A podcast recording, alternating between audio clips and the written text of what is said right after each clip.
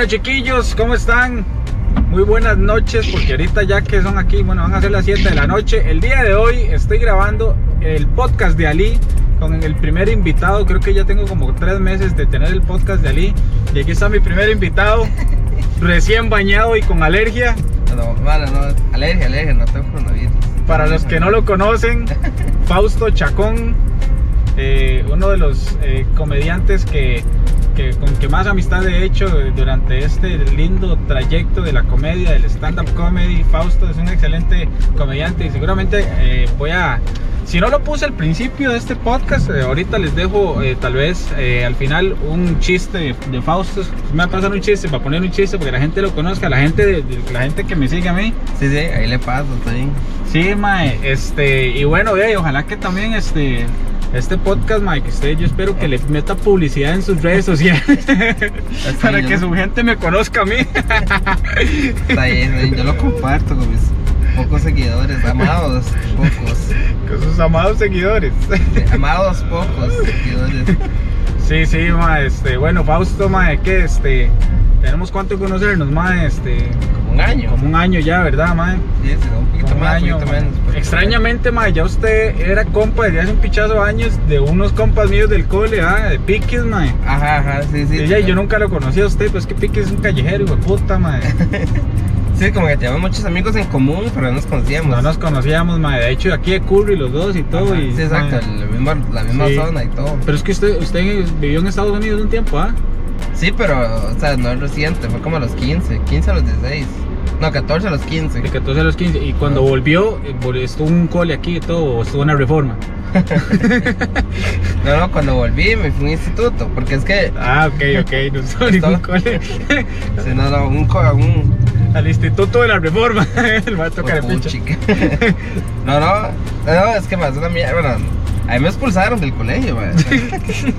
Por comediante. Porque Por- lo expulsaron, güey.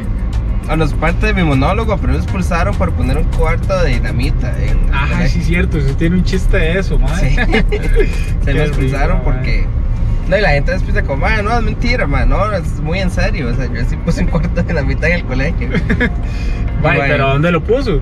En, eh, ahí la cosa es que. la- me lo compré, ¿verdad? Llegué al colegio, en la- el colegio hay una. La dirección pegada con el parqueo de, la, de los profesores. Entonces el portón caía encima del- de la pared, digamos. Ajá. Entonces, digamos, desde una perspectiva está bien la- el portón y la pared. Entonces había un hueco entre eso, ¿verdad? Estaba la pared y el portón, yo lo puse ahí. Pero yo nunca la había hubiera pensado que fue tanta cosa, pero no, la chicha explotó y Y despichó que el portón a la pared. los dos. Al chile, mae. Explotó la, el portón, explotó la pared. La directora salió con casi un, con un infarto. Y, mae, casi la mata. Sí, sí, sí, no, casi se la señora así con una taquicardia. Sí, porque pensaron que era un acto terrorista, ¿no? Ahora sí. Sí, sí, exacto. Este, mae viene de Estados Unidos, ¿no? ¿Qué es esa vara? No, no, ah, por eso fue que me fui a Estados Unidos. No, no, pero mae, llegó el OIJ, llegó el OIJ, llegó el PANI. Mae, dice que estaba cagado el miedo. Mae, raramente no, porque estaba como en un momento de valerismo muy grande en mi vida, entonces no, no, no estaba tan cagado. Y, Pero- usted lo, y usted lo hizo solo con otros compas. Ah, no, solo. Pero sí para, para, ya, porque uno en ese momento, cuando uno es un chamaco, uno lo hace mae, también como para que, y para que los compas vean, ¿verdad? Y todo, o sea, obviamente, pues ustedes estén forzados por, por convencer, o sea, por, porque sus compas vieran la vara, ya, ¿no? Entonces, weón, para convencerse a sí mismo, ¿verdad? ¿O qué? ¿Qué es esa vara tan rara, weón? Mae, no, yo nunca he sido una persona como muy amiguera. Usted, usted lo nota de mí, yo no soy una verdad como, como muy amiguera, no sé. Sí, sí, sí. Entonces, Borracho solo es. sí, algo así, entonces, ni siquiera fue como por eso, fue más como por, este, mae, ¿sabe qué? Hoy me desperté con ganas de hacer una estupidez. Voy a hacer una estupidez. Y esa es una estupidez. Y llegó el OIJ. Esa- mae, y, y- y- y obviamente, pues esa, ese cuarto de dinamita que lo consiguió clandestino. Sí, es que en ese momento no sé de dónde o quién o cómo, pero la gente andaba vendiendo cuartos de dinamita y andaba vendiendo ¿Qué bom- bombetillas. Esas bombetillas que eran como. Ay, ¿cómo fue ese momento? Se dijo, "Mae, tengo un cuarto de dinamita. Voy a despichar ese colegio. Voy a matar a la directora, ese hueputa que me cae tan mal, mae. Sí, yo no sé, digamos, la historia de cómo lo conseguí fue porque en ese momento venía unas bombetillas. Esas montillas que eran como que se las prendía Ajá, y, y estaban como una Los mierda. que le dicen como cachiflines, una hora así. Ajá, como, es como ¡pum! Y ya, es como un sonido ya. Y yo fui el mae que, los, que lo vendía, yo le dije, coma, este, no tiene algo que hágame ruido. Porque yo realmente mi idea era hacer ruido, no Sí, sí, hacer un sí. despiche. Ajá, idea era Sí, hacer no, no, no hacer un acto terrorismo. Me iban a hacer un despiche, entonces yo fui y me coma, este, puedo, tiene algo más fuerte.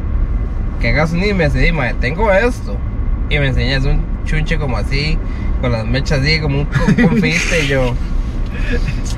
Y yo, ¿cuánto es eso? Y me dice, "Sí, mae, es un cuarto de dinamita, tenga cuidado, yo. Ah, ok. y tuve ¿Y cuánto cuidado. le costó? Y tuve cuidado, dice. Más cinco rojos. tuve cuidado, dice. Y cinco rojos en ese tiempo era un pichazo plata. Era Sí, como más de 10 rojillos ahorita. Sí, sí. Nada más que- que ganas de, despe- de desperdiciar la plata. Ya. Era mi mesada. Sí, lo del mes, lo del mes de lo que se lo gastó en eso, man. Sí, sí, era, eso era, sí, no mentira, no, no, eso no era mi mesada. No, en ese momento estaba, mi familia tenía muchos problemas económicos, no era mesada, eso era que mi abuelo nos había dado una plata. Que digamos que usted llega a su abuelo y es como, sí, tengo, Ah. No les Sí, voy a dar que se lo- cariño. que se lo van así como escondidas. Ajá, sí, es como, no les voy a dar cariño ni aprecio, pero les voy a dar cinco mil colones escondidas Para un heladito. para un heladito. Sí, exacto, algo así fue, algo así fue como yo conseguí la plata, te Ah, recuerdo. Qué despiche, mae. Qué despiche. Bueno, mae, como la gente podrá ver, andamos aquí, este, está lloviendo ahorita y andamos manejando, dando vueltas. Fue la única forma en la que pudimos realmente hacer el podcast, ¿verdad, mae? Porque tenemos tiempo de que, ¿qué, playo? ¿Cuándo lo vamos a hacer, mae? Sí, creo ¿Verdad? que los horarios no coincidían. Sí, mae, entonces, bueno, y ahorita, sí, un podcast diferente, ¿verdad, mae? El podcast salí en auto, mae. ¿Verdad? Mm. Una, una buena forma de hacer las cosas diferentes, mae. Un alial, un alial Sí. volante. Entonces, sí, alí el volante, sí, mae. Para los que los están escuchando el podcast y no lo pueden ver en YouTube, lo estamos grabando desde el carro, por si escuchan ahí las escobillas del carro o diferentes cosas más, vamos a poner aquí un poquito de musiquita ahí, mae. El choque prominente que se Sí, viene. cuando escuchen el pichazo, mae, porque lleva una luz aquí al puro frente mío, mae, que me está encandilando, mae. Sí. Sí. Mae, yo quiero que la gente lo conozca toque a usted, mae. Este, bueno, la los, que- los que me siguen a mí que no lo conocen a usted, este, me gustaría que, que, sí, que conozcan quién es Fausto Chacón después del estornudo, mae. Ah, oh, Este, mae, usted tiene, mae, va, yo quiero hablar un poco del tema de, sí, obviamente de la comedia, que es lo que también, de, por, lo que por lo que nos conocimos y que a la gente también le puede interesar, mae. Este, ¿cuánto tiene que estar haciendo comedia? Usted tiene más que yo, ¿verdad? O sea, ¿cuándo, ¿cuándo empezó a hacer comedia, mae? Ma, yo empecé en febrero del 2019. Un toque parecillos, pero sí, sí, por ahí. Sí, sí, yo creo que tal vez usted tenga más. Como un mes más, weón. Ah, sí, como un show, como un show más. Sí, yo, yo, yo empecé en febrero. De hecho, yo no quería hacer comedia. O sea, yo no quería hacer esto. Fue que después que yo me quedaba puta, me gusta mucho. Pero yo empecé porque yo, yo, como yo siempre he tenido problemas de habla Ajá. y de, de cómo expresarme. Entonces yo vi un, yo conozco a Montoya y ¿Usted cómo conoce a Montoya? Montoya es vecino. Ajá, Entonces yo, yo sabía quién era Montoya ajá, y yo lo seguía. ajá. Y entonces, este, algo me encontré de que Montoya iba cerrando un curso de, de comedia y no sé qué. Yo, yo no Curso de terapia de lenguaje. por el juepuchi. sí, sí. Pero no sé, algo dijo Montoya eh, de eso. Entonces yo fui como, ah, ma, voy, a, voy a intentar de, de ir a eso. Yo y fui, fui a todas las clases. Y en uno de los shows que Montoya nos llevó, como, ah, tenemos un compañero llamado Ricardo, se llama Ricardo. Y entonces él sí, él sí, él sí iba totalmente empunchado en que él quería ser comediante. Y él. Y el mae, pero yo no lo conozco, mae no siguió. no, no siguió tanto. De hecho, es lo gracioso. Los programas que menos querían éramos Mariel y yo. Ah, sí, Mariel se, metió con Mariel. Ajá, Mariel es otra comediante. Mariel va a ser la segunda invitada en este podcast, mae. Ah, bueno. Sí, sí. Entonces, por lo gracioso es que estaba Mariel y yo éramos los menos interesados realmente en cierto modo de hacer O sea, comedia. ustedes se metieron como por, "Ma, vamos a ver qué es esta vara, ma. Y usted por la vara de que quería expresarse mejor. Sí, sí, no fue el No, no es que usted dijo, qué pichudo ser comediante. Ajá, sí, no, no fue eso. Entonces, bueno, el show de, de- que entonces Ricardo fue, regresamos en esa clase que éramos varios personas, pero no- el Ricardo, ese que compañero de nosotros, él fue a debutar. Ajá. Y él, él fue a debutar al Valhalla, el Fulto Ajá. Valhalla. Ay, mae, cómo nos hace falta Valhalla, ¿verdad, mae? Demasiado. Sí, el pero bueno, Valhalla es el mejor lugar que hemos podido conocer en esta época, época de, Sí. de, de- de comediantes que llevamos, man. así de. Bueno, para no desviar el tema, tal. Así, entonces él fue a debutar al Valhalla y en el Valhalla, este. Bueno, yo creo que Arnaldo Porras no se acuerda, pero Arnaldo me dijo algo como, ¿qué? ¿Cuándo se tira usted? Yo le dije, no, no, yo no me quiero tirar. Dice, ¿por qué? ¿La miedo? Yo, sí, sí. Me dice, prepárese algo y viene la próxima semana. Le doy una birra. Ajá. Nunca me dio la birra, pero seguía haciendo comedia. Pero usted lo hizo por la birra. Pero yo fui por la birra. Sí. Y me quedé con la comedia. Pero no, no, así fue como empecé. Y ese primer día me di cuenta que me gustaba mucho. O sea, usted, la primera vez que hizo comedia en Valhalla, usted dijo, madre, la verdad es que esta vara sí me cuadra. Ajá. Antes de eso, usted era como, no, no, no, madre. O sea, y usted en el curso con Pablo que escribía, digamos, y es así, el mal enseñaba varas de comedia, pero usted no le interesaba igual. Creo, creo que lo que pasó es que me sentí capaz. Yo no me sentía capaz de. Ajá. Y cuando me sentí capaz de que lo podía hacer, Sí, cuando usted Ok. dijo, madre, esta vara, la verdad es que, sí, madre, se, se- se- puede hacer, se puede mejorar, se puede. ah, sí, me sentí capaz de Ajá. hacer comedia enfrente de otras personas. Y eso, por eso es que seguí haciéndolo realmente. Ma, y hay algo que nos pasa a los que hemos estado haciendo comedia, mae, que yo no sé, bueno, yo supongo que, que nos pasa a todos, por menos esa es mi sensación, tal vez usted me dirá si ha sido la suya también, que esa, e- eso, esa sensación de, mae, de esas primeras veces, mae, o inclusive la, la primera vez cuando uno va y se sube a un escenario cagado del miedo, ¿verdad, mae? Y que uno, uno inclusive hasta puede que se- se haya pelado el culo, se pele el culo, pero esa sensación de hasta pelarse el culo, no literalmente, ¿verdad? Pero esa sensación de pelarse el culo, mae, eh, es, es una sensación rica que uno dice, madre, que, sí, mae, o sea, no importa que me haya pelado el culo, yo sé que es parte de, puedo mejorar, me gusta, madre. O sea, no, no, es, no es algo malo para uno fallar en el escenario, madre, digamos. Ah, sí, digamos, eh, claro, eso cuesta mucho entenderlo. O lleva rato, bueno, no tanto rato, pero cuesta como entender de que fallar es parte de la comedia. O sea, que Sí. la gente no se ría es parte de la comedia de alguna manera. O sea, entender que algo que yo dije no fue gracioso y entender por qué no fue gracioso es parte. Pero creo que el hecho de sentir que yo pude hacerlo, porque es gracioso, el primer sentimiento es de miedo, miedo, miedo, ya encima es como dije, ya que se fue a hacer. Ajá. O sea, yo no sé, ese es mi, mi, mi sentimiento. Yo nunca he tenido miedo en el escenario. Tengo miedo abajo del escenario. Ah, sí, sí, sí, sí. En el escenario nunca he tenido miedo de nada. Ya como que ahí es un momento muy extraño el que uno nada más está hablando y ya. De hecho, de hecho eso me, es vacilón porque la gente tal que nunca lo ha hecho eh, no, no lo entiende y hasta que uno no lo hace no, no lo puede comprender. O sea, es decir, eso es algo que no se puede vivir por, por, por carne ajena, o ¿cómo es que se dice? ma? Por experiencia ajena. Ajá. Porque, digamos, mi, mi, mi doña, mae, cuando yo iba a hacer stand-up y todo, bueno, siempre, mae, yo le decía a ella, es que estoy cagado del miedo. Siempre, cada vez que me iba a subir a un escenario, mae, yo, es que estoy cagado del miedo, estoy cagado del miedo. Y cuando ya yo terminaba de, de hacer mis minutos, ella me decía, pero ¿cómo usted tenía miedo? Si yo lo vi súper seguro ahí arriba, hablando como si nada. ¿Verdad? Y es vacilón porque cuando ya uno se sube y uno tira su primer punchline, mae, y, y uno ve que la gente reacciona, entonces uno va agarrando esa confianza, ¿verdad? Y, y más bien uno lo disfruta, Llega el momento donde uno empieza a disfrutarlo. Sí, entonces llega el momento en que. Las primeras veces es como, mae, eh, eh, estoy pensando en el chiste que viene, mae, no, no estoy haciendo bien las pausas porque estoy tratando de acordarme el chiste que viene y ni siquiera he terminado el que estoy diciendo. Ajá. Pero ya después, mae, de tanto y tanto uno ir a open mics y ahora es así, uno ya más bien empieza a disfrutarlo más, mae. Sí, yo lo que he llegado a la conclusión de que entre más natural sea uno, más fácil se le va a hacer. Sí, Porque sí. un error que a veces cometen muchas personas. eh, bueno, ok, eso es de mi eso es opinión propia Fausto. Opinión de Fausto es. Digamos, un error que cometen muchos los comediantes muy nuevos es pensar, es ir como a recitar. Es recitarse algo que se aprendió. Sí, sí, que, que, que se escucha muy robótico, algo Ajá. muy, muy...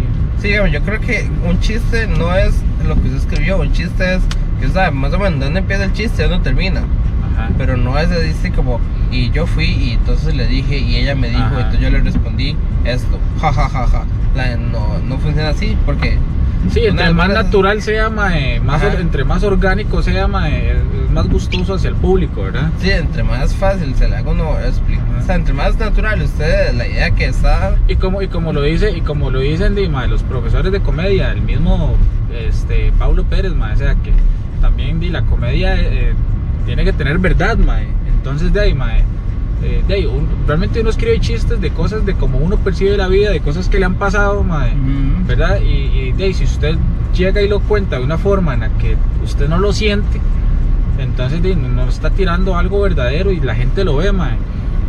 Yo siento que es algo muy parecido a lo que yo, yo veo unos videos de un mae ahí que el mae es productor de música, eh, famosísimo, estos maes de género urbano y todo. que Yo no sé si usted ha visto ese canal de ese mae, se llama El Chombo. Ajá. Pero dijo el Chombo, mae, era qué bueno. Ah, sí sé quién es el chombo, lo hice en videos, pero no, no. Ese mae, hay una frase ahí, no sé quién putas, mae, que supuestamente dijo que el rapero, eh, el rapero que, que canta canciones de otro rapero, mae, no es, no es un rapero, ¿verdad? O sea, que el rapero tiene que escribir sus propias canciones, porque cuando los maes cantan rap tienen que sentir lo que escribieron, mae. Y yo creo que eso es lo bonito del stand-up, a diferencia del humor o de los chistes populares, Ajá. que no hay una copia, mae. Ya, sí, ¿verdad? como sí. Sí, eso es lo que creo que diferencia el arte del, del stand-up, es aprender a cómo transmitir una idea, cómo transmitir, digamos, pongamos el chiste de una manera graciosa, siendo natural, que no sea actuado. Sí, y que usted sabe que ese chiste difícilmente alguien se lo va a copiar, mae, porque en el stand-up eso es como una regla, mae, no vas a copiar el material de otro. En cambio, vos en, el en, en el- lo que es el humor popular, en chistes populares, mae, usted ha escuchado que el porcionzón cuesta un chiste, pero ese chiste, mae, dos años después lo contó Papi Paz y después lo contó el otro, mae, ¿verdad? Y pues, son chistes que se copian entre ellos, mae.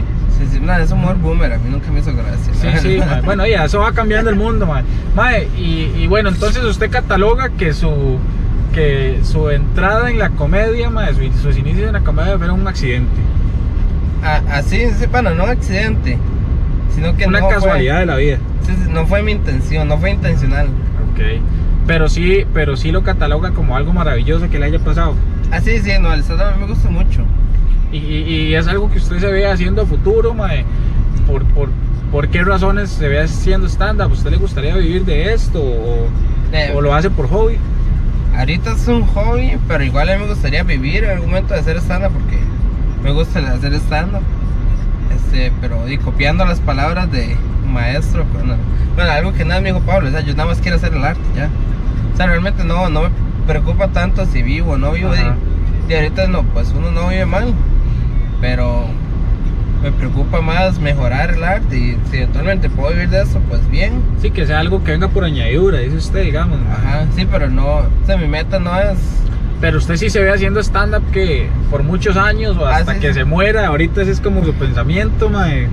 Ah, sí, sí, mis, mi pensamiento es hacer stand-up lo más que pueda, porque a mí me gusta hacer stand-up. Sí, sí, sí, mae. Mae, y bueno, la gente, la gente, mae, muy poca gente, pues no sé si sabrá que ya, mae, inclusive usted ya ha debutado en los escenarios del extranjero, mae. O sea, ya Ah. usted ha hecho stand-up en México, mae. Entonces, mae, yo quiero que, que la gente, y bueno, y que también a mí me cuente, porque hemos hablado muy poco de eso, mae. ¿Cómo, cómo fue esa experiencia en México, mae? ¿Usted cuántas veces se presentó en México? ¿Cómo fueron esos contactos, mae? Ah, bueno, eso fue, ok. Lo de México fue por Andrés, me- bueno, ok. Andrés, ok, ¿cómo se Andrés Cordero, que para que la, la gente que no lo conoce es otro comediante stand-up y es el mae que, Que que hace los- los, los videos de corticos de temas que ha salido usted en esos videos, ¿verdad? Ajá, sí, es que todo empezó así. Eh, bueno, no, más bien es que, o sea, bueno, la razón por la que llegué fue porque yo conozco a Dadir y a Cordero y en una hablada con ellos me invitaron a ir. Porque ellos iban a ir, ellos dos y Felipe. Felipe es el camarógrafo. Ajá, bueno, el hace otras más cosas, pero yo lo conocí como el camarógrafo de Corticos. Ajá. Ellos iban a ir a México. Entonces Felipe sí fue con ustedes. Sí, sí, sí, Felipe fueron los cuatro. fuimos cuatro. Felices los cuatro. Ajá. Entonces Felipe iba a ir con nosotros y este, bueno, iban a ir ellos tres. Y, y entre una y hablaba y otra, y me estuvieron diciendo que si quería. Yo dije, sí, está bien, la verdad prefiero para usar, usar este, lo, o sea, pasar la experiencia, sí. Usted dijo, Dey, la verdad es que sí, tengo un millón ahí sin hacer ni picha. Tengo un No. millón de colones ahí guardados. Dey, Ah, no, vamos. No, fue aguinaldo y toda la vara, o sea, el aguinaldo lo exploté ya. Pero no, fue más o menos así. Y está allá en México. Ah, Ok. Este. Contactos no tengo. Ahora sí tengo, pero en su momento lo único que tenía era la gente con la que me había pegado alguna borrachera en el festival que vinieron de México, al Festival de Costa Rica. Pero más allá de eso, no tenían, quien realmente tenían los contactos eran Dyer y Cordero. Y ellos sí, digamos, como que ya habían hablado allá para ir a algunos Open. Ajá, ellos sí habían tenido bastante comunicación y se habían informado bastante. Yo realmente, yo nada más fui. Ajá, Ahí a lo que ellos conseguían, yo conseguí. ajá. Ellos me, me- ellos me lograron meter a varios opens y shows y todo. Gracias a ellos tuve un show con Mónica Escobedo. Ah, mae, qué bueno, mae. Mónica Escobedo, digo, es una de las más pro en México, ¿verdad? Que, Ajá, sí. ahí ya salió en Comedy Central y todo, mae. Es Sí, locutora, mae. Ajá, ajá. Es la voz de Huawei, creo, o de, o de Apple, mae. Ah, no sé. Sí, mae, sí, sí, sí, sí. No, Mónica Escobedo es una Bueno, es monstruosidad de, de- de comediante, mae. Ajá, sí. Bueno, y fui a varios opens, cosas importantes. Me presenté en Casa Comedy, que es este la casa de Casa Comedy. No, no se llama Casa Comedy. El, lugar es de Casa Comedy, el, el lugar llama otro nombre, pero no acuerdo. En el Woco, que es uno de los opens más el Woco, el uno de los opens o el open más importante de Ciudad de México. Como el Valhalla de México. Ajá, exacto, como Ajá. el Valhalla de México. Este, de varios shows importantes que fui. Entonces, ¿cuántas veces se presentó en México, mae? Y como unas 10 por ahí. Hijo de puta, mae, o sea, pero sí fue súper provechosa esa, esa, esa mae. Sí, no, y algo, eh, algo, algo importante es pasar con comediantes los 24-7. Sí, Eso sí. ayuda mucho a tallerear chistes todo el tiempo y dar ideas y todo. Que tú anis, mae. Y, y cómo se llama, este. ¿Y, qué- cómo fue esa experiencia de- de- de mostrar, digamos, ese, esos chistes suyos, mae? Que no sé si, digamos, muchos chistes eh, de- ya usted los tenía aquí probados con el público costarricense. Y obviamente, pues es difícil probarlo con un público extranjero, mae, porque no. mae, inclusive hay chistes que solo se pueden tirar en su propio país dependiendo de lo que uno hable también, ¿verdad? Así. Entonces, ¿cómo- ¿Cómo fue esa experiencia, mae? Esa escogencia de chistes también y, Ah, no, sí, yo lo y que- cómo le terminó yendo. Ah, yo lo que. No, lo que fui se fue a buscar, este, como. Es que vamos a ver, no buscar cosas tanticas, nada más fue eso. Y. Ajá, algo más general. Ajá, hay cosas que funcionaban, a veces no. Porque el problema de allá, bueno, que me las veces que me fue mal, era porque era muy tarde. Ajá. porque ahí hay comedia hasta las 2 de la mañana. Hijo de puta, sí, ya la gente está harta. Sí, sí, entonces yo presentándome a la 1 de la mañana, la gente era como, putas con este man. Pero a veces, bueno, las veces que me fue mal, varias veces me fue mal realmente, ¿no? O sea, me fue mal, me fue bien. Creo Sí, que es. Pero, y, y- digamos, ahí había, había stand-up hasta las 2 de la mañana, pero ¿a qué hora empezaba? Ah, no, es que, es que la cosa ya es así. Ahí, bueno, el hueco empieza a las 8 y termina a las 2 de la mañana. Hijo de puta, madre. Es un open de. Eso es un bar. Sí, Sí. es un open de 40 comediantes con una pausa y medio y de ahí dos, son dos opens. ahí. El open del early y el open late. Ajá. Entonces, pero son seguidos. Y entonces eso, que. Sí, ya la gente como que se termina hartando de, de- porque, porque digamos, un ejemplo, aquí hacíamos open en la cantina. La cantina SSSA, mae, que consiguió Pablito, ¿verdad? ajá.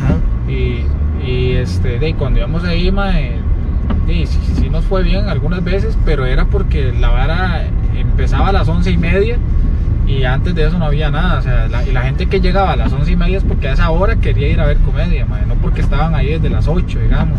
Ah, sí, sí, bueno, ese es el. digamos, no creo, digamos, es, pues hay cosas que no le pasa, o sea, no, no. Pero no, no, en realidad la, la ida a México fue muy provechosa. En tanto contactos, varios shows.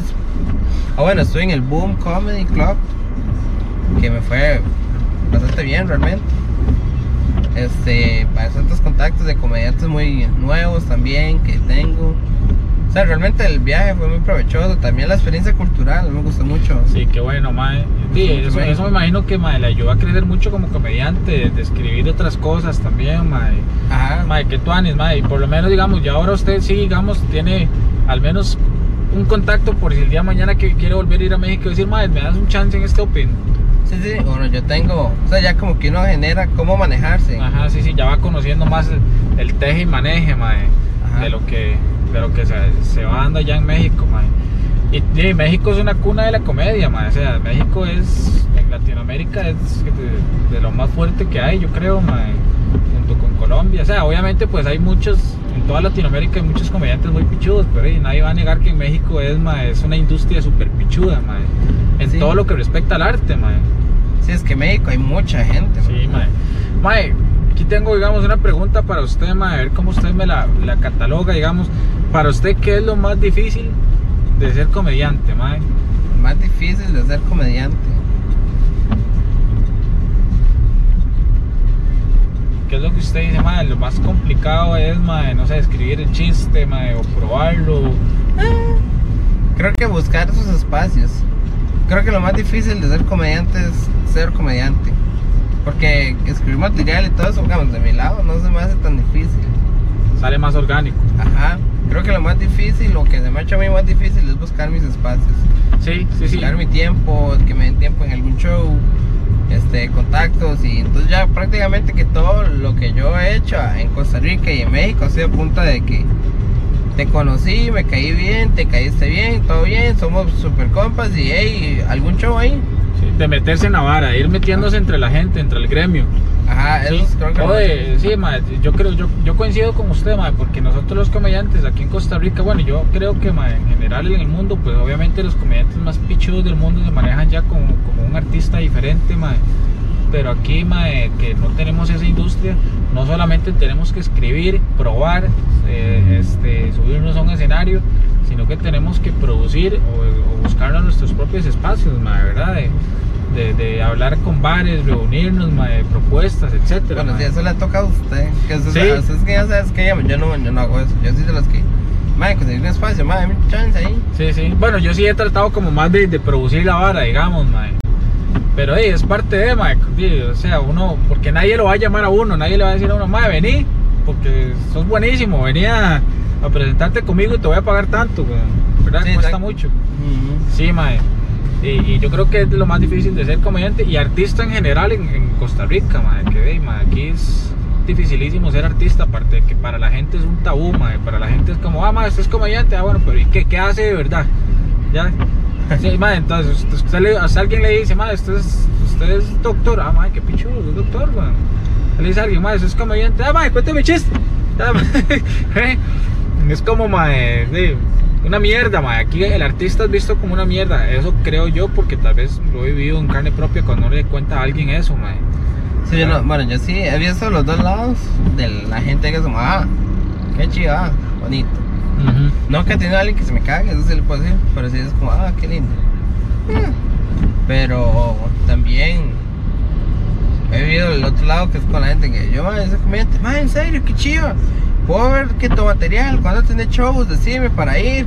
¿Me entiendes? Esa emoción sí. de querer conocerlo a uno. sí, ajá. Eso sí lo he vivido, entonces como que creo que eso es como parte del, de algo que va a ir cambiando. es- poco a poco vamos a ir cambiando, yo creo que es. Pues, sorry ahí si a la gente estoy tapando un toque la cámara porque ocupo ver si está grabando, si se está grabando todavía. Más que es que esta cámara me da unos problemas, no- está nueva, con Y a veces estoy grabando el podcast de palco de pie, mae, y de puta con un prototo se apaga y tiene toda la memoria y toda la batería al 100, weón. No, sé qué es la puta vara, mae, pero bueno, aquí vamos bien. Mae, este, ¿cómo escribe usted sus chistes, mae? ¿Cuál es la forma suya de escribir chistes? ¿En qué se inspira? ¿Cómo lo escribe? ¿Usted escribe en hoja en blanco? ¿O Ah, no. es su forma de, de- de- de escribir un chiste, mae? Ma, aquí. Mi celular. En el celular. Sí, yo lo que pienso es, algo gracioso me encuentro, me di cuenta o algo algo me di cuenta que es que a mí me hace gracia. Se le ocurrió, algo vio y se le ocurrió y... Sí, siento, yo pienso, ¿por qué eso me hace gracia? Pues por esto. Y entonces el chiste tenía que ser como una historia. Que Pero es- mae, eh, eh, usted acaba de decir algo muy importante, creo yo, mae, para la hora de uno escribir un chiste. Y, y es, eh, eh, yo creo que algo clave que usted dijo es esa pregunta ajá, que usted se hizo, mae. ¿Por qué esta mierda me da gracia, mae? Sí, yo creo que Esa sí. Es una pregunta clave, mae. Ajá, sí, yo empiezo con eso. Yo empiezo a balbucear y empiezo como, ok, después el chiste. Entonces yo empiezo como a, a tratar de sacarme de mi cabeza por qué tal cosa me dio gracia. O tal vez porque tal cosa me causó asco. O algo, al- ¿qué, es, qué emoción me trae lo que yo vi o pensé o lo que Pero usted va y lo escribe de una vez o cómo hace, mae. No, no, yo empiezo a balbucearlo. Entonces yo ¿Y, cuánto, y con- cuánto tiempo se puede llevar en eso? Ah, uff, hay, chistes que me han durado meses en que los escribo, hay otros que es rápido, que se me viene a la cabeza el chiste rápido, hay otros que... O sea, yo creo que lo importante, lo que yo hago es pensar en algo gracioso, por qué me hace gracia, porque pensar en por qué me hace gracia es ir a la raíz. Pero para que usted no se lo olvide, usted apunta la idea, digamos. Ah, lo grabo, o sea, yo grabo eso. Ah, ok, ok. Ajá, sí, pero audio. Ajá, yo voy grabando, pero lo importante es el por qué algo me hace gracia, porque esa es la raíz de lo gracioso. Que algo le hace gracia a entonces tienen que transmitir eso que le hizo gracia a usted a los demás. Sí, sí, sí, sí. Mae, y, y yo he escuchado muchos comediantes, obviamente pues nosotros somos muy nuevos, mae. Y cómo se llama, estamos eh, de, todavía aprendiendo un pichazo de mucha gente, mae. Y muchos comediantes que usan la técnica de la hoja en blanco, mae, que es mae, agarrar una hijo de puta hoja y papel y escribir lo que sea sin necesidad de que sea algo gracioso. Yo realmente no lo he intentado, me ha costado mucho. A mí sí me gusta mucho escribir, no estoy hablando de escribir chistes nada más, sino yo era, a mí, yo soy un mae que me gusta mucho hacer ensayos y esas varas me iba súper bien en el cole y en la U cuando hacía ensayos, mae. Entonces, pero para, para hacer comedia nunca me he sentado con una hoja en blanco. ¿Usted lo ha hecho, mae? No, es que digo porque a mí me cuesta. Ma, yo soy una persona muy hiperactiva. O sea, pues, ya yo me siento con un ojo en blanco y no voy a hacer nada nunca. Sí. O sea, para mí eso es muy feo. Entonces prefiero usar mi... O sea, yo igual, yo creo que cada persona tiene su método. Sí, sí, O sí. sea, no sí. es porque... Sí, no, y no es que ningún método, no es que haya un método perfecto, no es que el método aquel mae sea el mejor o el suyo el mejor, o sea, yo creo que, Hay, hay métodos perfectos para uno. ajá, exactamente, sí, sí. para las demás personas tal vez no, pero eventualmente va a encontrar qué es lo que a uno le sirve. Sí, no es que necesariamente, porque aquel mae escribió un pichazo de chistes en hoja en blanco, yo tengo que hacerlo, mae, Ah, ¿verdad? Pero sí, mae, y, y es un proceso bonito, pero es largo, mucha gente a veces, mae, eh, para la gente que nos está viendo o escuchando y que les gusta el stand-up y nunca han hecho stand-up, o simplemente les gusta por un tema de consumir arte, muchas veces la gente piensa que es que como el stand-up es tan natural, que es lo que hablábamos, y que el stand-up es tan orgánico y que uno puede decir picha, culo, caca, me cago en tu madre, eh, mae, como a mierda, o sea, uno puede decir cualquier vara sin, sin ningún pedo, mae, ni ningún problema, Eh, hay que tener cuidado. ¿verdad? Sí, sí, sí, eh, obviamente pues hay que tener cuidado, pero, Porque, digamos, pero digamos, no, no hay problema que usted diga alguna palabra de estas en, en su, en su chiste o en su, o en su show, digamos. es que no es tanto así. el hecho es el hecho es que no está restringido eso. Ah, Entonces, mucha gente, mucha gente a lo que yo voy es que mucha gente cree que porque usted vino y dijo un chiste X, mae, usted dijo, mae, fue puta, cagada de risa, o se tiró una mala palabrilla por ahí, mae. Entonces, la gente tal vez puede llegar a pensar de que, de que es muy fácil hacer reír así, mae. Es que Cuando cosas- realmente a veces hasta el hijo de putazo es. Es que, es- no, no, no. Es que, digamos, hay cosas que, por ejemplo, usted en ese chiste de culo, caca, dima, o sea, hace gracia, sí. Es una mierda de chiste, va a ser una mierda de chiste.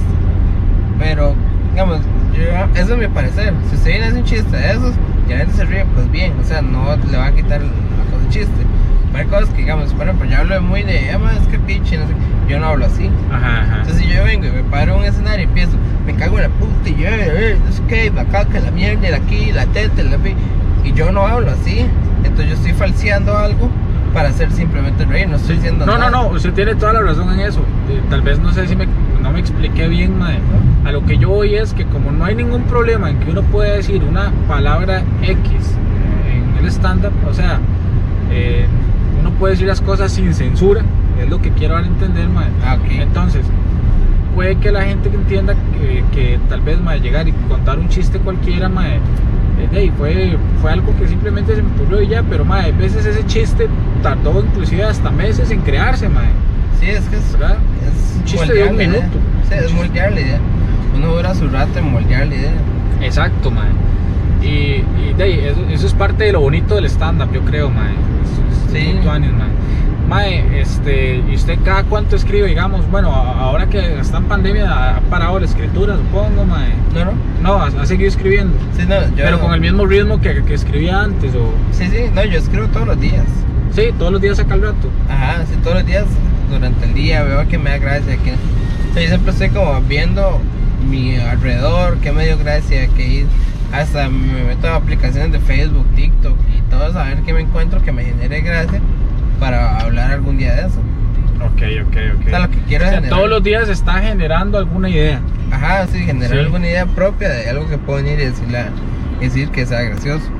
Ok, ma. ¿Y cómo ha vivido, cómo ha vivido estos tiempos, ma, sin pandemia? Usted ya, usted, bueno, yo no he tenido la oportunidad y creo que no lo voy a hacer porque realmente no, no me llama la atención con base a algunas eh, recomendaciones o, cosas que he escuchado de otros comediantes que no, que el tema de hacer ahorita comedia con Zoom no ha sido lo mejor, mae, y aún así tenemos muchos colegas que lo siguen haciendo. Y de, mae, no sé, no, no, aparte de que no me ha salido la oportunidad para hacerlo, este, tampoco le he buscado y no sé si lo vaya a hacer porque mae, es que yo siento que, el- que la vara del Zoom es que no ocupa el calor del público, mae, realmente el artista sin la gente no es nada. Es ¿Cómo, que- cómo lo sintió usted cuando, cuando yo sé que es una pregunta que se la he hecho otras veces, pero para que la gente, la gente que nos está escuchando, mae, Es que bueno, yo lo pienso así. Ok, sí, es cierto. Tener el público de frente es totalmente otra cosa. Lo mejor, lo más, lo mejor, es lo más este, efectivo. Pero y si no quiere sacar el arte, tiene que buscar las maneras. Ahorita la manera que hay es Zoom. No sentarme a esperar a que haya público y pues me quedaré sentado que termine la pandemia. ajá. Entonces, por ejemplo, yo he ido a shows con Zoom, es feo, es raro. Y pues de lo que entiendo del feedback, de la, bueno, la retroalimentación de la gente, es que no me, me va mal. O sea, sí hago gracia. Pero no le hace falta ese calor de la gente, pero es digo, escuchar sí, las risas, Sí, sí. sí, sí hace falta. O sea, no, eso nunca deja de hacer falta. O sea, pero sigue- seguirías haciéndolo por Zoom, mae, digamos, mientras sí. sea necesario, sí. Sí, mientras sea necesario, sí. No es que, por eso digo, no es que. A ver, no es que yo yo diga, como, ah, no, este. Ah, no, por Zoom es lo mejor. No, no, no lo mejor. Es lo que hay. Es lo que, es lo que toca. Ajá, por eso digo, con tal de seguir haciendo stand-up poder sacar minutos y poder hacer el, arte de uno, y pues uno di, se flexibiliza un poco. Digo yo, o sea, es mi manera de pensar. Sí, sí, sí, mae. ¿Y, y cómo se llama, mae? Este, ¿Dónde fue que usted hizo su, eh, shows en Zoom, mae? Ahí en, en Hop Escalante, ¿verdad? He hecho varios, he hecho en para bueno para shows que organizó Esteban Macís en el teatro al frente de la plaza. Ujú. Ajá. Otros para Pero a, uno, usted ya había hecho uno antes del que usted me invitó a abrir. ese. Ese era perdón. Este ese era el show es que, digamos, yo, yo fui a abrir un show de Ah. Esteban Macís y Gringotico Ajá. y la siguiente semana me iba a tocar a mí. Pero no hubo quórum. Sí, no hubo. No hubo gente que comprara la entrada. Eso fue. Sí, o- Sí. bueno, sí hubo, Mae, pero muy yo, si- yo siento, yo siento, mae, que yo siento que inclusive también es, es hasta, in- ah, o sea, digamos, incómodo para uno como comediante, pero también es un poco incómodo también para el público, porque mae, no es lo mismo ver un show en vivo, mae, este, que que por Zoom, ¿verdad? Sí, no, no, como dije yo. O sea, es lo que hay. O sea, la, la manera en que. Y tal, mae, y tal vez mucha gente, yo, yo lo que siento de ver un show por Zoom en vivo, mae, es que, mae, porque la gente dirá, hey, mae, pero ¿cómo ves shows en, en Netflix o los videos de Hernán Jiménez? Pero es muy diferente porque esos videos están grabados con público. Ajá. Entonces usted escucha las risas, escucha el feedback del público hacia el comediante, entonces usted se va como metiendo en ese calor también. Pero yo no he visto un show por Zoom de algún comediante, mae, y supongo que debe ser hasta difícil también porque usted solo está escuchando al comediante y no está escuchando realmente si, si hay público riéndose o no, ¿verdad? Siento que es... Sí, yo creo que ya eso es habilidad propia de generar algún tipo de empatía, digo yo. O sea, como le dije, eso es lo que hay. Si, si uno quiere hacer stand-up, ahorita eso es lo que hay. Sí, Va a mejorar en algún momento, sí. Pero. Mae, y bueno, ahorita que y son que ya en, eh, como año y medio de hacer stand-up, ¿verdad? No sé si contar los tiempos de pandemia, mae. pero, pero, mae, eh, en todo este tiempo, mae, ¿cuál es su. Puede ser, digamos, de Costa Rica, mae. No sé si tiene algún, algún comediante de Costa Rica que para usted sea como su, su referencia, su mentor. Usted diga, mae, yo eh, quiero copiar muchas cosas buenas de este mae. O uno o dos, los que tenga, no importa. No le estoy Al- pidiendo un top o, ya, o, o- o si solamente tiene afuera del, del país. No, no, bueno, digamos, yo una vez estaba hablando con Montoya. Yo sí, el- ya Montoya fue quien me eh, dio la mayoría de las bases, pero después de ahí me ha dado consejos Arnoldo, Uga, este, Vic.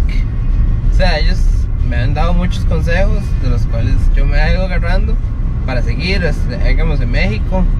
Mónica Escobedo, este, sentarme a hablar con, con Sloboski también fue muy provechoso. O sea, realmente Sloboski me ayudó unos 5 minutos. Eso fue todo lo que hablamos, pero. Pero fue muy provechoso. Ajá. O sea, me dio varios consejos que. Por ejemplo, el consejo, digamos, de. El, eso del. del- de, de que entre más natural se vea es mejor. Eso fue él y él me dijo. Yo lo que él es que él lo que hace es que él sabe dónde empieza el chiste y dónde termina. Sí. Lo en medio él lo improvisa. Y eso es lo que yo he hecho bastante. de lo- Ma, ¿Y qué es lo que qué es lo que usted siente que más tiene que mejorar ahorita eh, como comediante, ma? Yo creo que, que tengo que mejorar. Creo que es este, acordarme de cómo de los chistes y acordarme del exactamente eso mismo. Acordarme de dónde empieza y dónde termina el chiste. Si quiero llevar esa manera de. Y también, aparte de mi escritura, tal vez mejorar un poco más la manera en que escribo, porque escribo, sí, tiendo a escribir muy básico. O sea, mi manera es como de storytelling, Ajá. Sí, pero no, no tengo muchas herramientas que yo use. Ahora, tipo, pues. y ¿sabes no, y no es que no las conozca, o sea, sí conoce todas las herramientas, pero que por, por un tema de pereza o qué, no, no, no las termina usando, ma. No, la- no me salen. No, no me salen. Me sale storytelling porque tengo historias muy graciosas. Ok. Ahora, algo gracioso al comediante. El, el comediante no es una persona graciosa. Ajá. El comediante no es ese madre que dice, ay, ma, es que es el chiste ring. Que estábamos sentados con unas birras y me cago en la risa. Sí, sí, no. sí. Que es lo que la gente piensa, ¿verdad? Ajá, el comediante es una persona interesante. O sea, la- el comediante es una persona que genera interés y la gente quiere escucharlo. Quiere escuchar qué es lo, qué es lo que este man tiene que decir hoy. Y por eso es que el- ese, ese es el éxito del comediante stand De hecho, eso, eso lo dice Judy Carter, ma, en el libro que ella tiene que se llama Stand Up Comedy, ma. Ajá.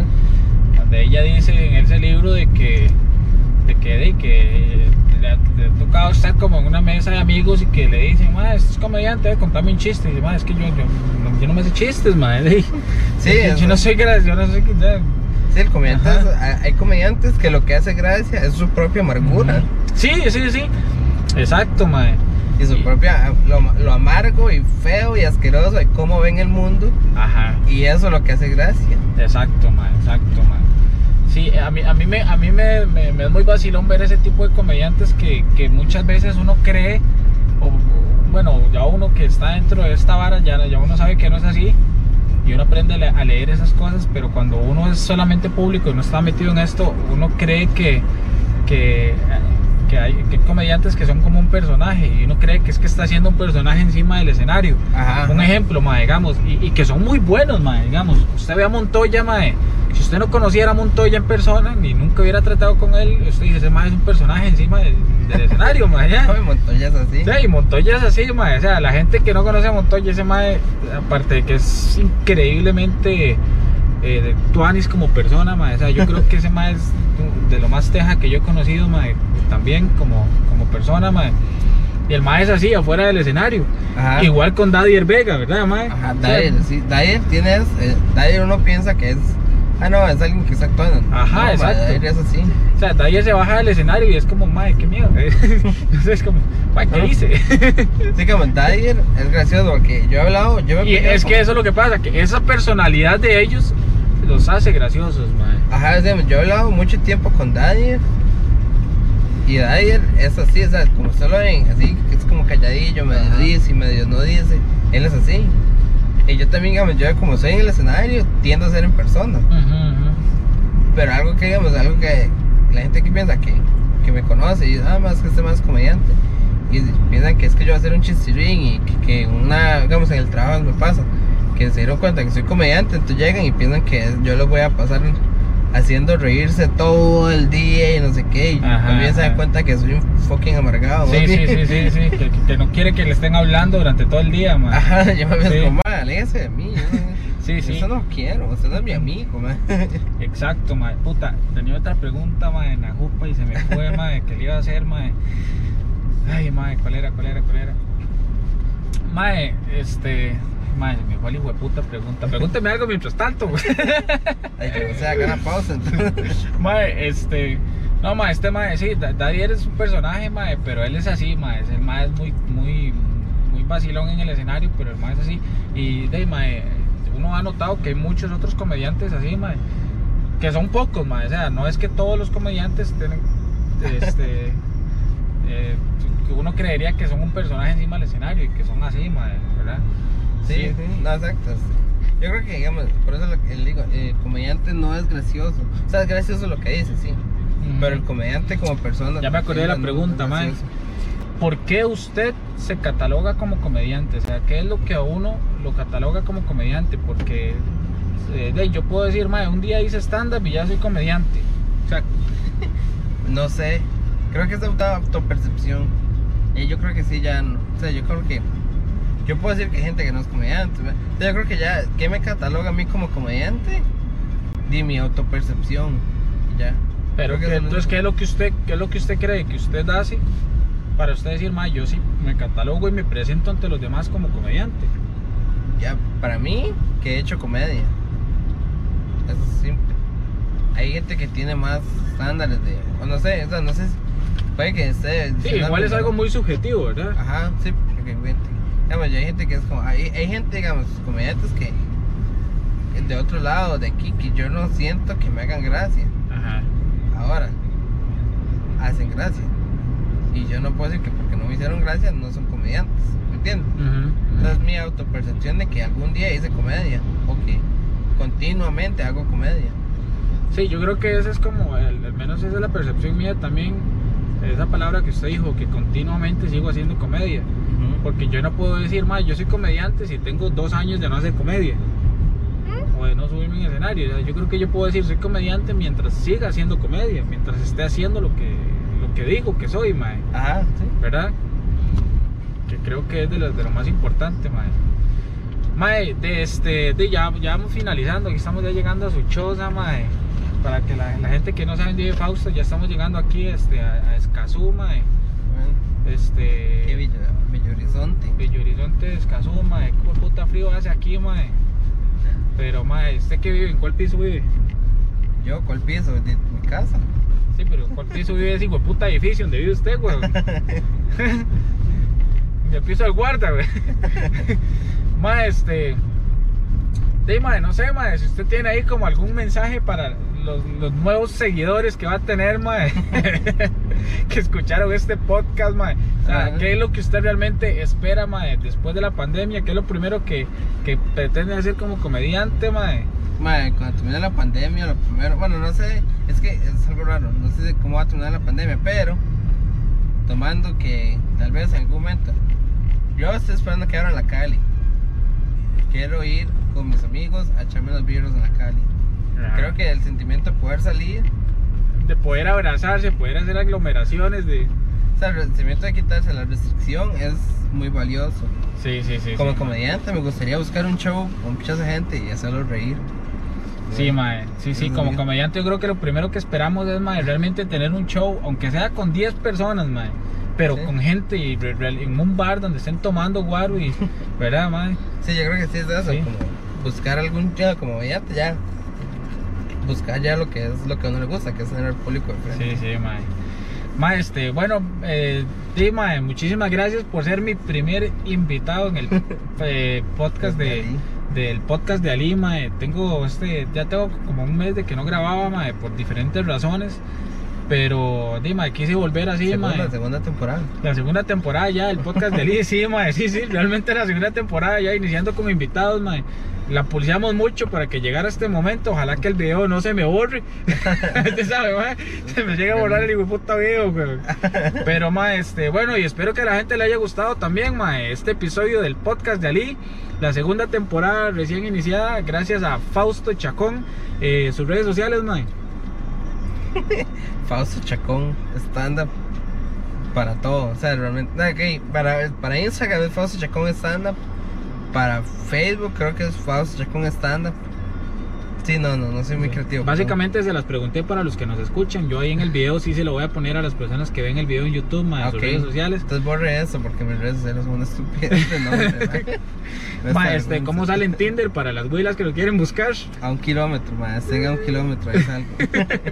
Eh, bueno, gente, muchísimas gracias por sintonizar el primer episodio de la segunda temporada de el podcast de Ali. Esta vez con Fausto Chacón y nos vemos en la próxima.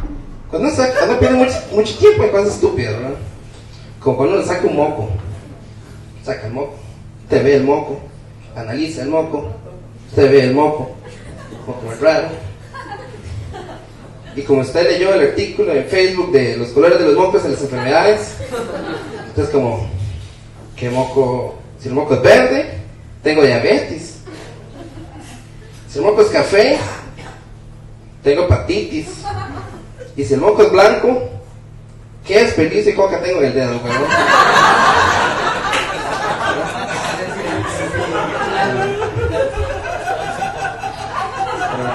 Después de que uno hace eso, ¿verdad? Uno, uno se queda así como, que ganas de comerse el moco.